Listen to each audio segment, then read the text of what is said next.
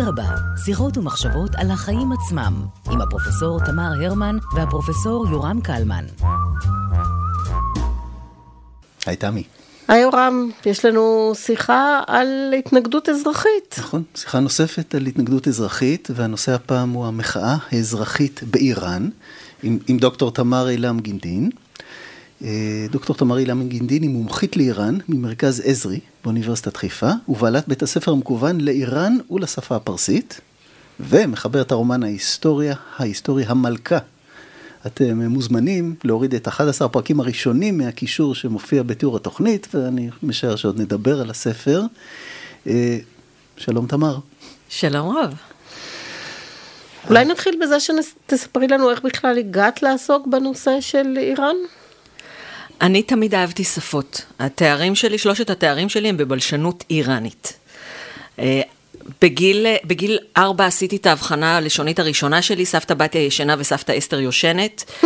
כשהציעו לנו ללמוד יידיש בנוער שוחר מדע, למדתי יידיש, כשהציעו ללמוד סינית, למדתי סינית. אה, הייתי הכי טובה בערבית בכיתה ז'-ח', עשיתי בגרות חמש יחידות צרפתית. כשהייתי בארצות הברית, בתיכון, לימדתי את החברים שלי ספרדית, בלי לדעת ספרדית. שפות זה הדבר שלי, זה הכישרון שלי, זה האובססיה שלי. אמ, ויש לי גם מהצד של אימא שלי את הצד הניתוחי, אני דור רביעי לבלשניות, אה. וגם מהצד של אבא שלי את הכישרון לשפות. אבא שלי יודע את כל השפות חוץ מליטאית. אז את Google Translate אנושי? לא, Google Translate לא יודע לתרגם באמת. ואני לא יודעת את כל השפות, אני לא אבא שלי, אה, אבל, אה, אבל כן, קל לי יותר מאנשים אחרים ללמוד שפות, ואני עושה מה שקל לי. אז Uh, הגעתי פשוט מהתחום של בלשנות, כי אחרי שעשיתי קורס בצבא של שמונה חודשים, שבע בבוקר עד אחת בלילה, uh, ערבית, והגעתי למקום שהיו פרסים בחדר לידי, אז לא ייתכן שתהיה שפה ואני לא אלמד אותה. אז כל פעם שלא הייתי צריכה לעשות את התפקיד שלי, הלכתי לחדר השני ולמדתי פרסית, והתחלתי פשוט uh, להתיידד איתם, ללמוד את הבישול, את התרבות, את המוזיקה היה לי קצת קשה להתרגל. אה, אבל פשוט אה, נהייתי פרסייה. ואז כשהלכתי לאוניברסיטה, בגיל 21, עם צמא עד הירכיים, ישבתי מול פרופסור אריאל שישה הלוי בריאיון לפני החוג לבלשנות, כי בגלל נתוני הכניסה צריך לוודא שאנשים לא חושבים שהם הולכים להיות בלשים, ואמרתי לו, אני כאן כדי ללמוד פרסית עתיקה. זה... בגיל 21 ידעתי לאן אני הולכת. וואו. זאת אומרת שמעבר ללשון, אה, יש לך, או היה לך אז גם עניין ברקע התרבותי של השפה וכדומה, כשנכנסת לזה, כי את מאוד מדגישה את ההיבט הלשוני, או הבלשני, אם את רוצה. אבל בכל אופן, את היום אה, מיסיס איראן אצלנו. אה, קודם כל, כשאת בלשנית, אני יודעת פרסית, אני אומרת מהשוורש ועד המדינג'אד, כולל המבטא, בסוף הפודקאסט מלמד את המבטא. יאללה? יאללה. אבל uh, תזכירו לי, יש לי אלצהיימר נעורים. אה, האמת uh, צריך להגיד פודקאסט במבטא פרסי. בקיצור, uh, כשלומדים שפה קוראים טקסטים, כשקוראים טקסטים אין מנוס מלהכיר את התרבות, כשמכירים את התרבות אין מנוס מלהתאהב בה. אז... לא, יש מנוס, יש תרבויות שבהחלט, אני לא מרגישה שגם אם אני... אדבר אותם באופן שוטף, אני אתאהב בהם. אז כנראה שאין דין תמר כדין תמר. תמר, כן. כן, אני, אני פעם עשיתי אה, ראיון להוראת פרסית באיזה מקום, ושאלו אותי מי הסופר האהוב עליי בפרסית, ולא היה לי נעים להגיד שאני אוהבת לקרוא חוקים, כי יש שם צורות תחביריות ודקדוקיות כל כך יפות. אוקיי, okay, אז אנחנו הבאנו אותך לכאן, או הזמנו אותך ואת הסכמת לבוא, כדי לדבר על תופעה שמתקשרת היום באמת בתודעה של רבים מאיתנו עם איראן העכשווית, והוא נושא המחאה האזרחית באיראן, שאנחנו שומעים עליה, אבל אנחנו באמת לא יודעים את ההקשר התרבותי שלה, מדוע היא צמחה שם, האם יש לזה רקע היסטורי, האם כמו הצרפתים, רק תני להם סיבה והם יוצאים לרחובות. אה, אז בואי תספרי לנו קצת על ההיסטוריה של המחאה באיראן, כדי שנבין איך אנחנו מגיעים למחאה שאנחנו שומעים עליה בשנים האחרונות. זה בערך כל התשובות נכונות. אה, נתחיל מהדבר האחרון שאמרת, תני להם סיבה והם יוצאים לרחובות. זאת חברה שהיא מאוד אה, מפרידה בין בנים לבנות, חברה מאוד מסורתית. ומה, והחלקים של החברה שלא מפרידים בין בנים לבנות, יש את השלטונות שאוכפים את זה. ולכן כל סיבה להתערבב בנים עם בנות ברחובות, זאת סיבה לנהור. חתמו על הסכם הגרעין ב-2015, זה היה בדיוק ביום של חג, אז הם אמרו, היום אנחנו נחגוג, אבל כשזריף יחזור, אנחנו ננהר. דיברתי עם חברה, היא אמרה, אנחנו, הם ממש מתכננים את הנהירות הספונטניות, אה, וגם ההפגנות הן כמובן סיבות אה, לנהור ולהתערבב, אבל לא רק. כי הפגנות אלה סיבות שמסכנות אותך. לנהור כשחוזר שר החוץ ולהפגין שמחה זה בסדר. אה, אז יש, יש עוד הרבה מתחת. עכשיו, אנחנו נדבר על המחאה ש... מתרחשת בימים אלה, היא התחילה בספטמבר אחרי מותה של מסע אמיני, אה, והייתה בהתחלה בעצימות יותר גבוהה, עכשיו זה יותר אה, משהו כמו מצב של מרי אזרחי מתמשך, אבל אנחנו לא רואים הרבה הפגנות אה, ממש ברחובות, זה יותר בא והולך בגלים. אז במה זה בא לידי ביטוי אם לא על ידי הפגנות רחוב, אותו מרי אזרחי? זה בא לידי ביטוי גם, אני כל בוקר משתדלת להתעדכן בטלגרם וכולי במה שקרה ב- בלילה, כי ההפגנות הן בעיקר בלילה. אה, זה גם קבוצות אה, של ונדליזם, אנשים אה, שמבעירים צמיגים ברחובות, הורסים לשכות של אנשי דת. היה סרטון היה איזשהו אתגר אה, טיק טוק כזה, של להתקרב לאנשי דת מאחורה ולהעיף להם את האממה, את הטורבן שלהם, מהראש. אה, זה מתבטא בכל לילה בטהרן, יש אה, סימפוניה של סיסמאות שנצעקות מה, מהמרפסות, לא מהרחובות, אלא מהמרפסות, ומדי פעם אנחנו כן רואים אנשים ברחובות, בעיקר באזורים הכורדים והבלוצ'ים. של האזורים הסונים אה, של איראן, והם באמת יותר אה, לוחמנים. אבל כל פעם אנחנו, כל פעם יש איזשהו משהו, וברשתות החברתיות עכשיו, יש ממש השבוע, הזמן שבו אנחנו מקליטים, אז ההאשטג ה trending הוא من وکالت می‌دهم, אני נותן ייפוי כוח, שאזרחים איראנים, וזה במאות אלפים, אולי כבר הגיע למיליונים, אה, מצהירים, אני מייפה את כוחו של רזא פהלווי יורש העצר, להביא, להוביל את איראן בתקופת המעבר מהרפובליקה האסלאמית לדמוקרטיה הנחשקת. איראן היא, היא רפובליקה מוסלמית כבר 44, עוד מעט 44 שנים. המחאות, א', היא, היא קמה במהפכה, זאת אומרת, הרפובליקה האסלאמית קמה במהפכה שנשמעת בדיוק כמו מה שאנחנו רואים היום. והאם כל המחאה שאת מתארת עכשיו כמרי אזרחי מזיז משהו, או שזה רק שחרור קיטור? ההפגנות הקודמות, גם ההפגנות הקודמות אני לא בטוחה שהיה אפשר להגיד שחרור קיטור, אמ, כי זה, זה שחרור קיטור שעולה במאות, בנפשות של מאות אנשים, נכון. וזה רק אלה שמתים. יש מעט שמוצאים להורג, שזה עושים מזה יותר שואו, אבל יש המון הרוגים ברחובות. האיראנים לא חוסכים בתיאורים פלסטיים של איך נראתה הגופה, אני אחסוך את זה ממאזיננו. אה, ו, ואלה שנשארים בחיים במעצר, גורלם יותר, אה, יותר גרוע מאלה שמתו בהפגנות. כלומר, זה, זה שחרור קיטור שהוא, שעולה בהרבה. אני לא חושבת שאנשים היו עושים את זה רק כדי לשחרר קיטור. המשטר מאפשר מדי פעם, כלומר לוקח את הזמן תמיד, בדרך כלל שבוע, שבועיים, עד שהוא מדכא את ההפגנות, כדי לאפשר לשחרר קיטור. הפעם זה לא קרה. Uh, המשטר תמיד מנסה לעשות דה-לגיטימציה באומרו שההפגנות האלה מאורגנות מבחוץ. הפעם הוא ניסה, וזה לא הצליח, שום דבר לא מצליח לעשות להם דה-לגיטימציה. מה שכן גורם להם להיחלש זה פשוט מעבר הזמן, אבל אנחנו רואים שזה לא כבה לגמרי. ועדיין, גורמים מחוץ לאיראן ומתנגדי משטר בתוך איראן, עדיין קוראים לזה מהפכה. צריך לזכור שגם מהפכת 1979 לא קרתה בפברואר 1979. היא, יש כאלה שנועצים את שורשיה ב-1964 בהגליית חומייני, והמהפכה הלבנה של השעה והעם.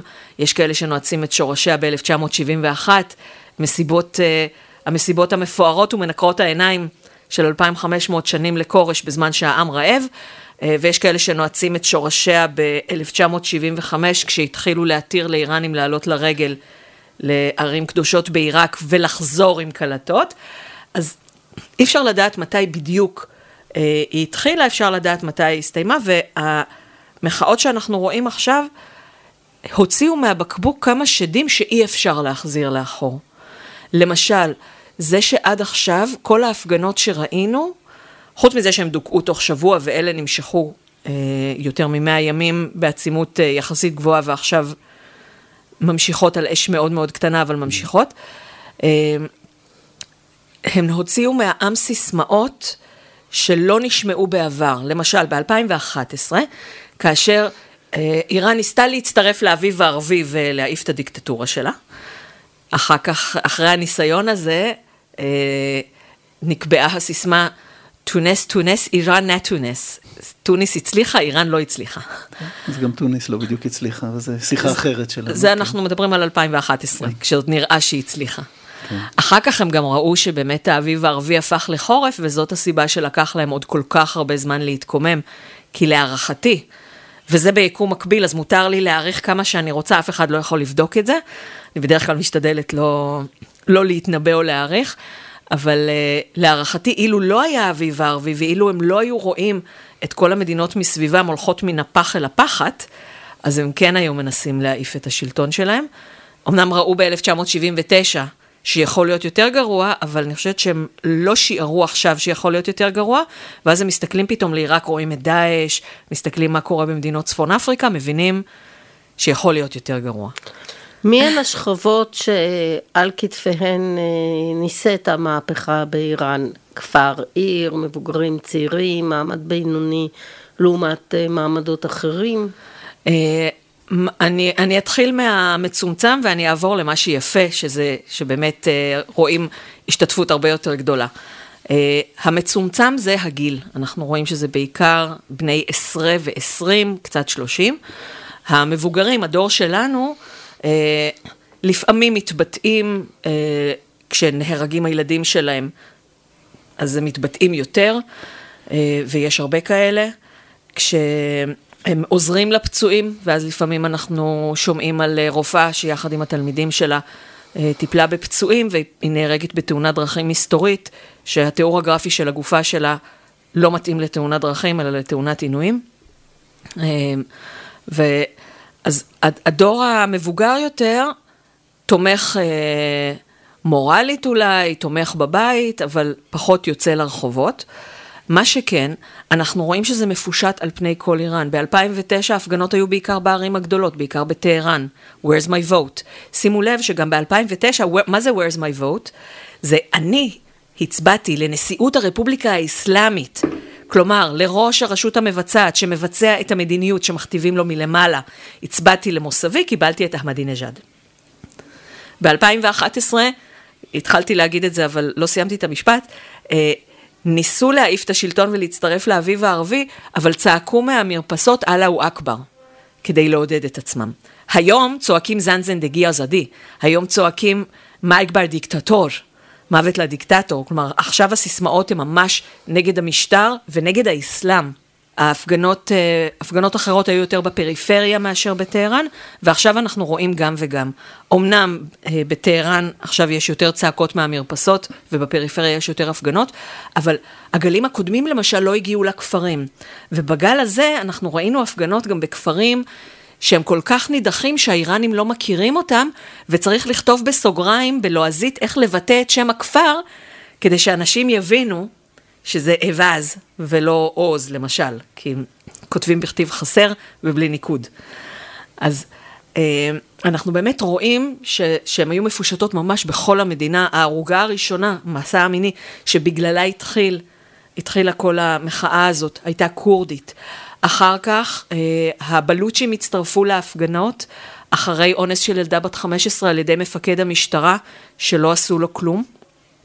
וזה איש דת שחקר ומצא ואמר שהוא באמת, אה, ש, שהדבר הזה באמת קרה. בבלוצ'יסטן כן מובילים את הדבר הזה אנשי דת, כי הם סונים והם מוקצים על ידי השלטון, אז הם לא מזוהים עם השלטון הדכאני. בכל שאר המדינה, אנשי הדת השיעים ממש ירדו מגדולתם. לאפס. המהפכה האסלאמית זה הדבר הכי רע שקרה לאסלאם באיראן. אה, אנחנו רואים שזה גם סטודנטים וגם אה, אנשים עניים וגם תלמידי תיכון. אה, התחלתי לדבר על הפיזור האתני. האזרים הצטרפו אחרי שנהרגה נערה אזרית, שלקחו אותה יחד עם בית הספר שלה להפגנה למען השלטון, כי זה מה שהשלטון עושה, הוא נותן טרופית וסנדוויץ', מבטיח טרופית וסנדוויץ', ומביא אנשים להפגנות של תמיכה בו. ואז בית, הספר, בית ספר שלם נלקח להפגנה הזאת, והתלמידות, במקום לשיר את השיר סלאם פרמנדה, שזה שיר תעמולה למען השלטון, שרו מייק בר דיקטטור וזנזן דגי עזדי. כוחות הביטחון רדפו אותן עד לבית הספר, הרגו שתיים מהן, אחת נהרגה במקום, אחת אה, נפטרה מפצעיה, ואז גם הזרם יצאו לרחוב. כלומר, כל פעם, ו- ואנחנו רואים שזה כל פעם נערות, מסע מיני שהיא בת 22 היא אחת ה... אה, יותר מבוגרות. המון המון אה, הרוגים בני 15, 16, 17, וכל אחד מהם הוא עולם ומלואו, וכל אחד מהם יש, היום עם הטכנולוגיה, יש סרטוני טוויטר, חלקם היו כוכבי, כוכבי טיק טוק, כוכבי אינסטגרם. אה, אפשר לראות את הסרטונים שלהם, להכיר אותם ממש, את האנשים האלה שנהרגו בהפגנות, את הנערות הצעירות האלה שנהרגו בהפגנות, וזה גם מאוד העצים את, ה, את האימפקט של זה. בהתחלה ראינו באמת רק צעירים, אה, סטודנטים ותלמידי תיכון שיוצאים.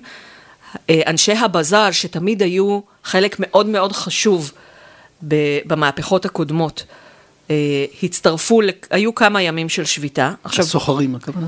הסוחרים, אנשי, בזאר זה מקום, בזאר זה שוק בפרסית, והבזאר זה מקום, בכל עיר יש בזאר, שזה... אה, זה הכי דומה נראה לי למחנה יהודה, כי זה בדרך כלל מקורה ועם אה, חנויות כאלה. אה, זה, זה קצת מוזר, כי אפשר לראות בימים של השביתה, אפשר לראות סרטונים של חנויות סגורות וסרטונים של חנויות פתוחות. ממש כל אחד עושה את התעמולה שלו, אי אפשר להבין, מרחוק אי אפשר להבין מה קורה, וגם כשהפעלתי, כששאלתי אנשים מבפנים, אז חלק אמרו הכל פתוח, חלק אמרו הכל סגור, זה ממש תלוי איפה אתם יושבים. זה, אין, אין מציאות אחת, זה הכל מה שכל אחד רואה. אה, אז אנשי הבזאר הצטרפו, אבל לא, לא המון, יש קצת שביתות, נהגי המשאיות הצטרפו, אה, עובדי בתי הזיקוק הצטרפו, אבל לא, לא באופן אה, מספיק מסיבי. כל הצטרפות כזו של קבוצ... של, של, מדברת על על, על קטגוריות של אנשים, כולם מצטרפים? זאת אומרת, זה, זה, זה באמת גראס רוטס במובן שכולם שם, או שתמיד יש את אלה שיתנגדו וישברו את השביתה? ו... קודם כל, תמיד יש את אלה שישברו את השביתה כי הם פוחדים, יש את אלה ש... יהודי איראן הוציאו גילוי דעת שמתנגד למחאות ותומך בשלטון. אה, בגלל שהם חייבים, כלומר, זה לא אומר שזה מה שהם חושבים, זה אומר שזה מה שהם חייבים לעשות כדי להגן על עצמם. כדי להגן עליהם, אני אגיד שזה גם לא אומר שזה לא באמת מה שהם חושבים. אה, אבל הם, בקבוצות כאלה שנמצאות, אה, שמרגישות בסיכון, והיהודים תמיד היו נאמנים למשטר, כל משטר שהיה, אז, אה, אז הם הוציאו את גילוי הדעת הזה. יש, ברשתות החברתיות נורא קשה לדעת כל צד טוען שהצד השני הוא שכירי מקלדת. וכל צד כנראה גם צודק במידה מסוימת. אה, בנובמבר, אם אני זוכרת נכון, נחשפה, אה, הייתה פריצה גדולה של האקרים לסוכנות הידיעות פארס, הם גנבו 250 טראבייט של מידע ומשחררים כל פעם קצת. בין השאר, שחררו הקלטות ומסמכים שמראים שהשלטון ממש עושה קמפיין תודעה כדי לשכנע את העם, וזה היה בזמן המונדיאל, כדי לשכנע את שחקני הנבחרת שהעם בעדם אם הם תומכים בשלטון. אז היה מבצע commenting, שהיה צריך, ששכירי מקלדת הגיבו בעיתונות וברשתות החברתיות כדי לתמוך במשטר ולהתנגד למחאות, להגיד הם לא מייצגים אותנו. אה, שכירי מקלדת שתמכו בשחקני המונדיאל, בשחקני הנבחרת, אם הם שרו את ההמנון ואם הם הניפו את הדגל. כלומר, ואני מניחה שגם למתנגדים יש, יש מבצעים דומים. מאוד מאוד קשה לדעת בכמויות. מה שכן, כל מבצע התודעה הזה והניסיונות לדה-לגיטימציה לא עזרו עוד לפני שהוא נחשף. בגלל שהפעם זה באמת בא מלמטה, מהעם. וזה היה מאוד מקיף. זה אחד השדים שאי אפשר להחזיר. זה שהסיסמאות הן נגד המשטר, וזה לא מחאה על המצב הכלכלי שהוא בקאנטים בגלל השחיתות של המשטר, וזה לא על מחירי הנפט, וזה לא על שוד קרנות הפנסיה, וזה לא על הבצורת, וזה לא על השיטפונות, זה נגד הדיקטטורה ונגד המשטר, זה שד אחד שאי אפשר להחזיר לבקבוק, והשד השני הוא שזה באמת כולם. אחייניתו של, הנס... של המנהיג, של חמנאי, נעצרה לא פעם ראשונה, היא מנהיגה של ארגון זכויות אדם, שאומר, ש... שאומרת, הדוד שלי טועה, הדוד שלי עושה דברים נוראים ואיומים. אחותו של המנהיג התבטאה, היא אמרה, אמרתי לאח שלי, תקשיב לכל העם, אבל הוא מקשיב רק לקול של היועצים שלו, והוא... ואוזניו ערלות uh, למצוקת העם, כלומר, ממש המשפחה של המנהיג עצמו. אז אנחנו כן רואים את זה בכל שכבות האוכלוסייה, כמובן כדורגלנים, שחקנים, יוצרים. הייתה שביתה של אה, ארגון השחקנים, בגלל שעצרו הרבה שחקנים, אה, על התבטאויות שמתנגדות למשטר. את אומרת כולם, והתנגדות למשטר, האם זה התנגדות לשלטון אסלאמי, או שזה התנגדות לאופן התפקוד של. המשטר האסלאמי דהיום. זאת אומרת, מה שאני מנסה להבין, זה האם מחר יגידו להם, אוקיי, הרי יש אנשים שתמכו במהפכה החומניסטית, ויש אה, אנשים שהם בהחלט אה, מחויבים ל, ל, לאסלאם כשכזה, אז אה, אם המשטר היה מתנהג אחרת, יש להניח שהתמיכה בו כמשטר אסלאמי הייתה נשארת על כנה? אוקיי, okay, כאן אנחנו נכנסים להבדל בין פרסית לעברית, כי כשאת אומרת אילו המשטר היה מתנהג אחרת, אם את מתכוונת לזה שהוא ישנה את דרכיו עכשיו, מאוחר מדי. אילו, אם את שואלת, אם הוא מלכתחילה לא היה הופך לדיקטטורה, אלא היה יותר מאפשר חופש דת, חופש דת כי השאה, אצל השאה הייתה כפייה חילונית. ב-1936, כשרזה שאה כפה על נשים איראניות אה, לא לעטות רעלה, כשרזה שאה... ב-1935, כש... 1936, כשרזה שאה כפה על נשים איראניות אה, לא לצאת מהבית עם רעלה, היה אסור לצאת מהבית עם רעלה, זה גרם לכך שבמשך חמש או שש שנים, נשים איראניות לא יצאו מהבית כי הן רצו לעטות רעלה.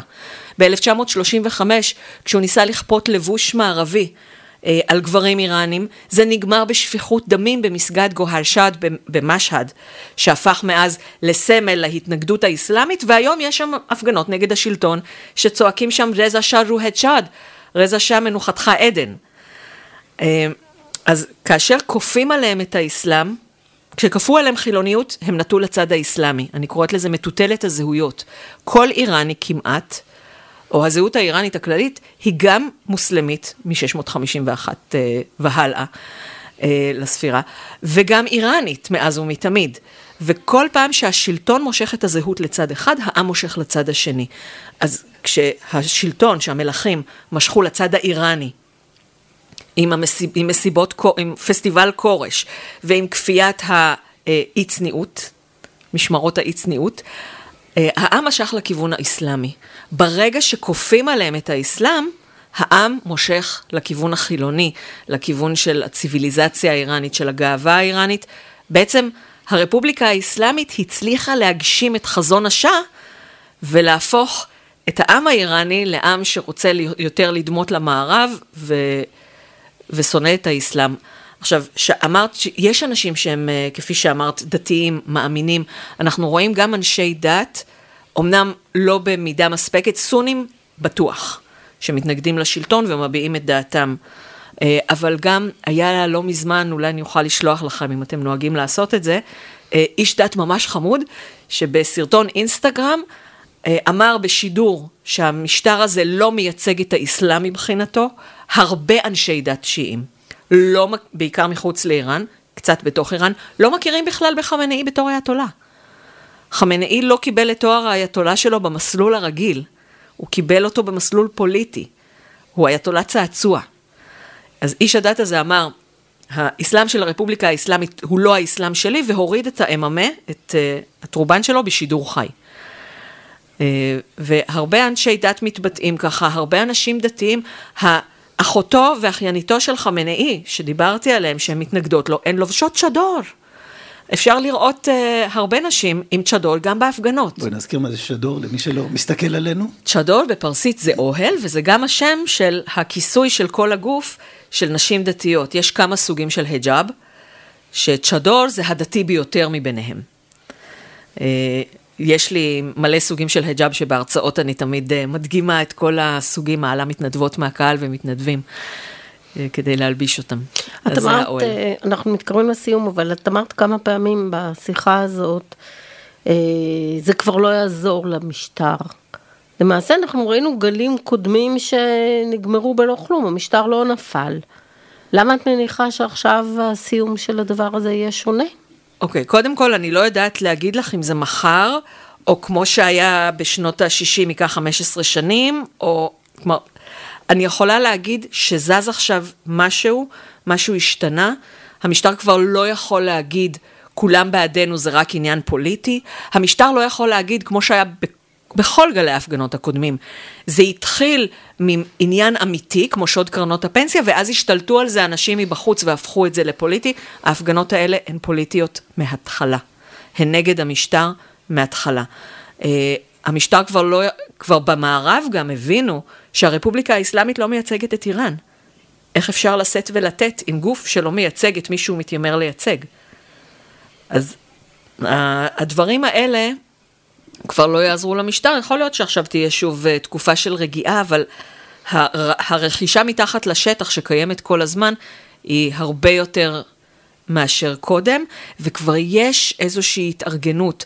הקמפיין הטוויטר ש, שדיברתי עליו עם אה, מן וקולט מדהם, אני נותן ייפוי כוח לרזה פהלוי.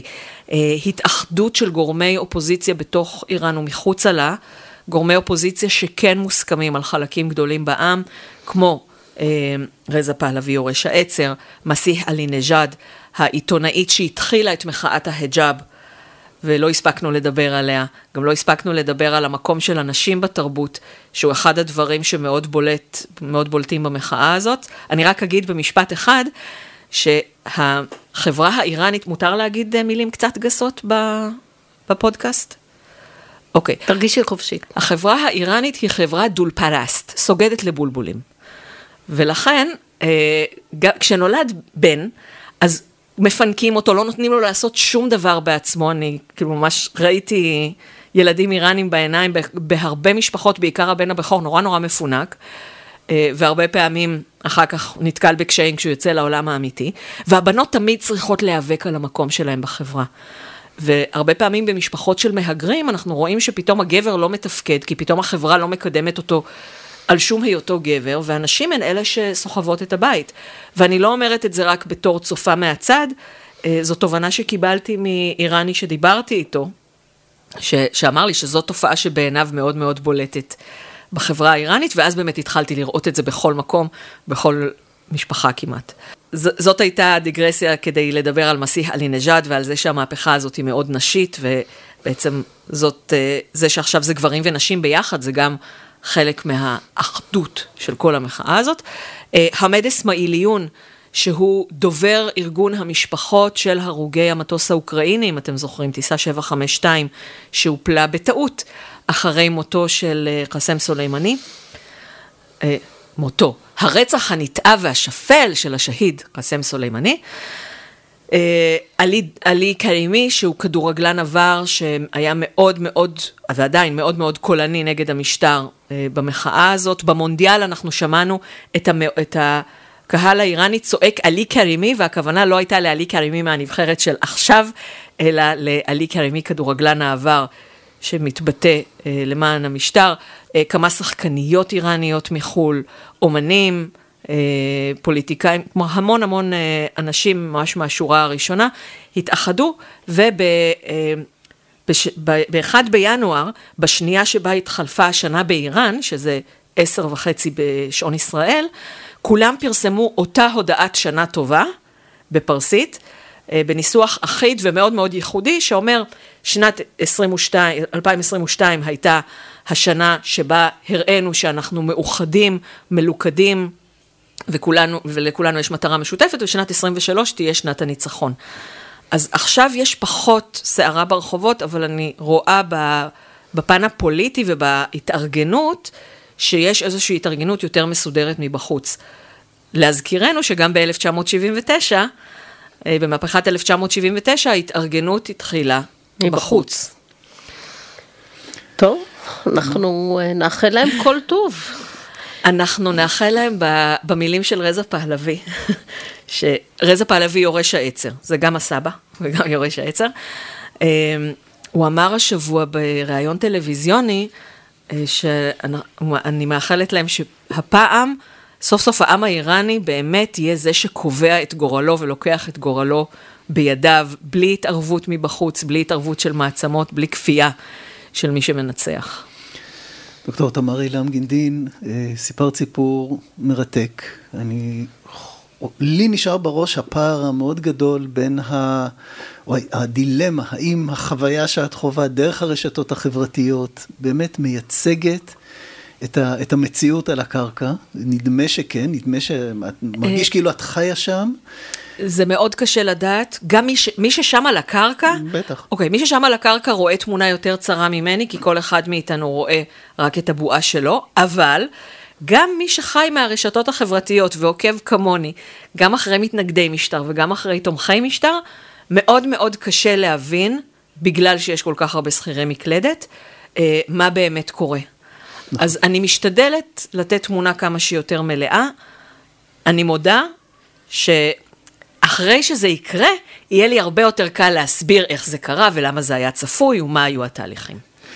אז זה באמת הזדמנות להזכיר את הספר שלך שמדבר על אישה אה, פרסית אה, שחיה לפני הרבה הרבה מאוד שנים, אה, ספר המלכה, אה, שגם שם, אני חושב, הרשתות החברתיות היו מאוד משמעותיות, ובספר הפער בין המציאות לבין הדמיון אה, הוא בדיוק המקום שבו את משחקת.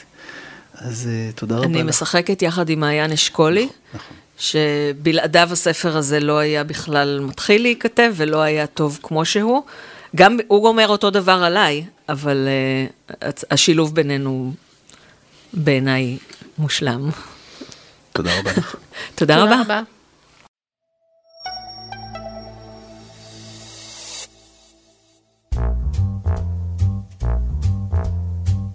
אדרבה, שיחות ומחשבות על החיים עצמם, עם הפרופסור תמר הרמן והפרופסור יורם קלמן.